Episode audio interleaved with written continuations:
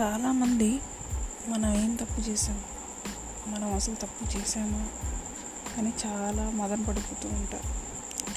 కానీ విషయం ఏంటంటే మనం తప్పు చేసామా చేయలేదా అన్న దానికంటే కూడా మనం చేసిన తప్పు వల్ల ప్రత్యక్షంగానో పరోక్షంగానో మనం కానీ మన వల్ల ఎవరైనా ఎంత లెవెల్లో బాధపడ్డారు అన్నప్పుడు మాత్రమే మనం ఎంత తప్పు చేసామన్న విషయం మనకు తెలుస్తుంది. సో ఇప్పుడు నీ తప్పుకి ఎన్ని మార్కులు ఇస్తామనంటే అవతల మనిషి కానీ లేదా నీ పతనంలో కానీ అప్పుడు తెలుస్తుంది.